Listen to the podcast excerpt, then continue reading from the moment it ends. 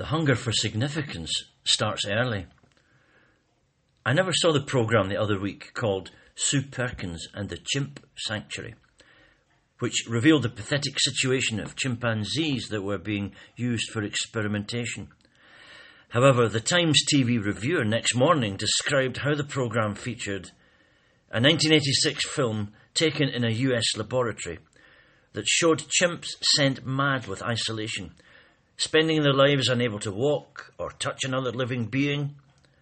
As a baby desperate for contact saw the isolation closing in again, a living hell in a box, it screamed so pitifully and desperately that I cried almost as much as Perkins, whose face was wet with tears.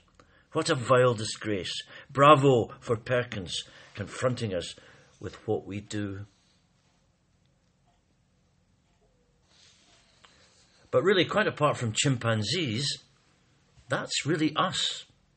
That pitiful cry for contact, with that profoundly human craving for connection, recognition, affirmation.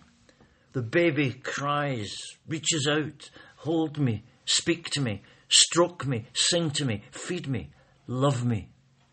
Don't neglect me, forget about me, abandon me, hurt me.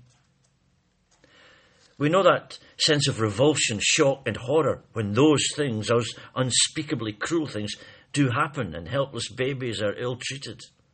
We feel outraged because we know that all the baby wants is to be valued, nurtured, and named in love, scooped up and embraced in a safe and good place.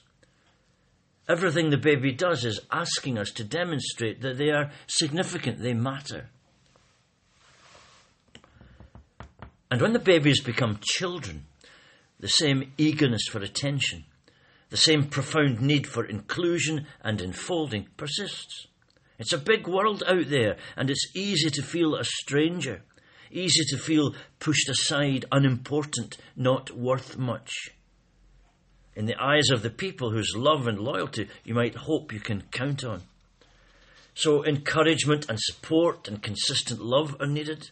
If the child is not to be made to feel that cosmic lonesomeness that chills the soul and drives people into themselves, makes them hide from hurt. And when a new sibling comes along to threaten and rob, as it might seem, there are even stronger needs for assurance and reassurance that they still matter, that they are still loved. The explosion of social media has aggravated those concerns. The Children's Commissioner in the UK reported last week that 11 year old children are starting secondary school desperate for validation through social media, likes, and comments. Says one child, when you get 50 likes, it makes you feel good because you know people think you look good. It makes you feel good that you're kind of popular because you got a high amount of likes. By contrast, harsh words and unkind criticism, censorious looks, they go deep. At our men's group back in Dunbar, we had an evening just talking about what it was like growing up and being a child. And here were these men, hardened men, uh, holding top positions in serious and important jobs, going back to a time when at primary school some terrible injustice was done to them, some unkind word was said by a school teacher, and they still carry the hurts into their 70s and their 80s. The hurts of those words. Who'd be an adolescent, though, when there is an army of unrestrained hormones rampaging around your system? When peer group pressure threatens to crush your soul and Instagram and Snapchat disturb your peace of mind. In some respects, it's never been harder to be a teenager, people say, and I could believe that. It's never been harder to feel that you matter when you might not be wearing the right clothes or listening to the right music or living in the right house just when you need to express your independence and be affirmed in your own nature, people, parents, peer group, all want to mould you into their models, and you begin to wonder who you are in the midst of the competing calls upon your loyalty. It's all too easy, and the statistics confirm this, to feel a crushing sense of failure, not being a good fit, not being in the mix with the others, not measuring up to some abstract set of expectations. And if you happen to live in some ghastly post war sinkholes housing estate where gang culture sets the tone, and the only way you can feel a sense of belonging is to belong there and wear their badge of honour and identity, then it's no surprise that there is confusion and deep unhappiness abroad in the teenage subculture. All aggravated by economic pressures, lack of job opportunities, and temptations aplenty, of a sort, variety, and accessibility never dreamt of by their grandparents. And so you can hear how tentative the voice can become, how uncertain the feeling of self worth. Who cares about me? Do I matter at all? Unfortunately, as we know, unfortunately, as we know, those questions don't go away when we become adults. They just reappear in a different form. Where we try to establish our sense of worth, pursue our search for significance by playing the games adults play. And we find or try to find our worth in the things we have, the job we do, the title we hold. Position, recognition, qualifications. Much is invested in material status. I am a man or woman of substance. They even write books about it. I am a self made man, and it shows. So, what do you do? Is a question asked pretty early on in forming relationships. People send out those Christmas letters about how our kids are doing, and none of them are ever in prison. They're all captaining the hockey team or leading, uh, singing the lead part in the local operetta. And we bask in that, and those achievements somehow rub off on us, and our sense of self worth rises. We hope to find our value demonstrated by the relationships we form, but those don't always work out. And in fact, they can leave us so battered and bruised and unsure of ourselves that we wish we'd never engaged in these relationships in the first place. It's tough. People get crushed, feel rejection and dismissal with a crippling force. Who cares about me? For me? Who needs me? Wants me? What am I worth? We know enough about the real world to know that it's not always a kind place full of kind people. And when we get older, the questions that gather around our self esteem grow in number and in sharpness. Older people complain about feeling forgotten, discarded, sidelined, invisible. They become unwanted in society and feel a burden on their family. And to salvage your emotional security and your feeling of significance in the context of those social dynamics is a tough call.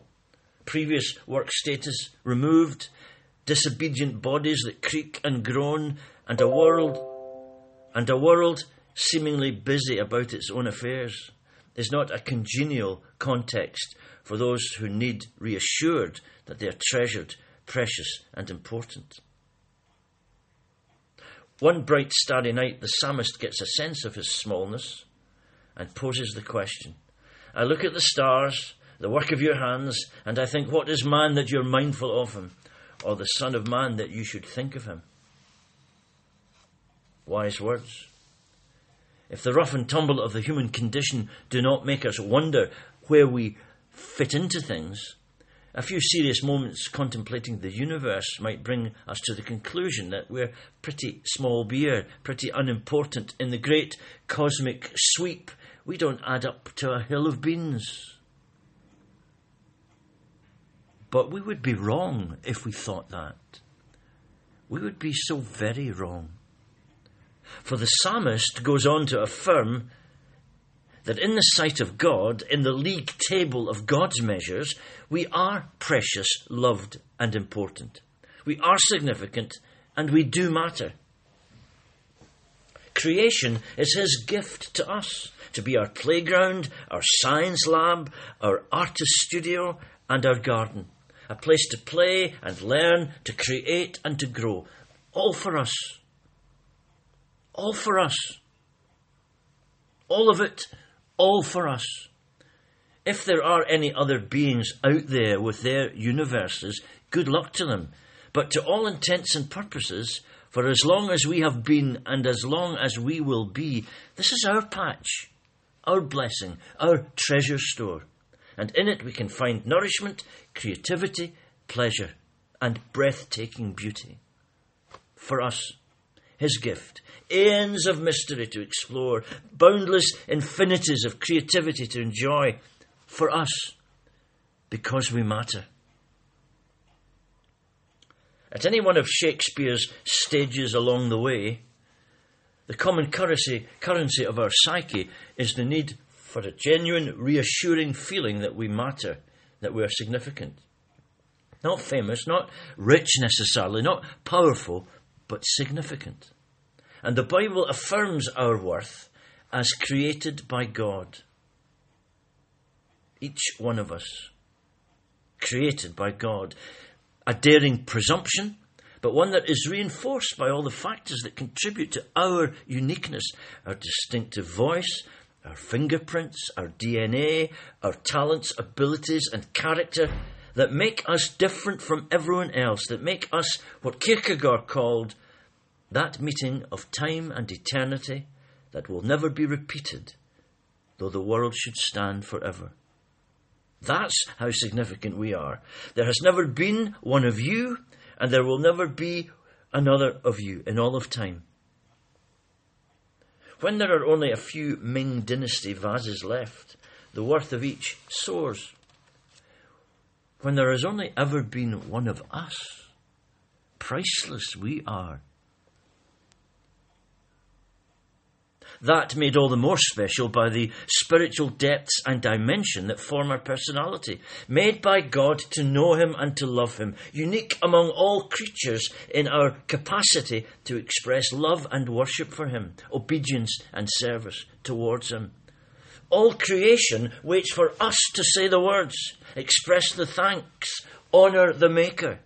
Only in our humanity is the possibility, miracle of miracles, of fellowship with God, communion with God, spirit to spirit bonding with God. Significant, crucial. And if there were any lingering doubts as to our worth, come to Calvary. Here is the defining moment of our significance. We may not know, we cannot tell what pains he had to bear, but we believe it was for us he hung and suffered there. That uh, L'Oreal advert should be adopted by the church because you're worth it. For too long, people have been told that Calvary, the cross of Calvary, is a pointer and a sign of our, our worthless failure that should bring us broken to our knees. But a clearer truth is that he didn't embrace the cross because we are rubbish. He didn't go to Calvary because we're a waste of space. He climbed the cross for love of us. He went there to that place with all its darkness, mystery, and shame because in his eyes, in his heart, we are worth it worth the stable, worth the conflicts with his critics, worth the misunderstandings, worth the beating, worth the crown of thorns. As his hands are open to embrace the world and to embrace us, his cross tells us with a certainty we cannot refuse or deny you are significant. You matter. You matter to me he says. You matter to me.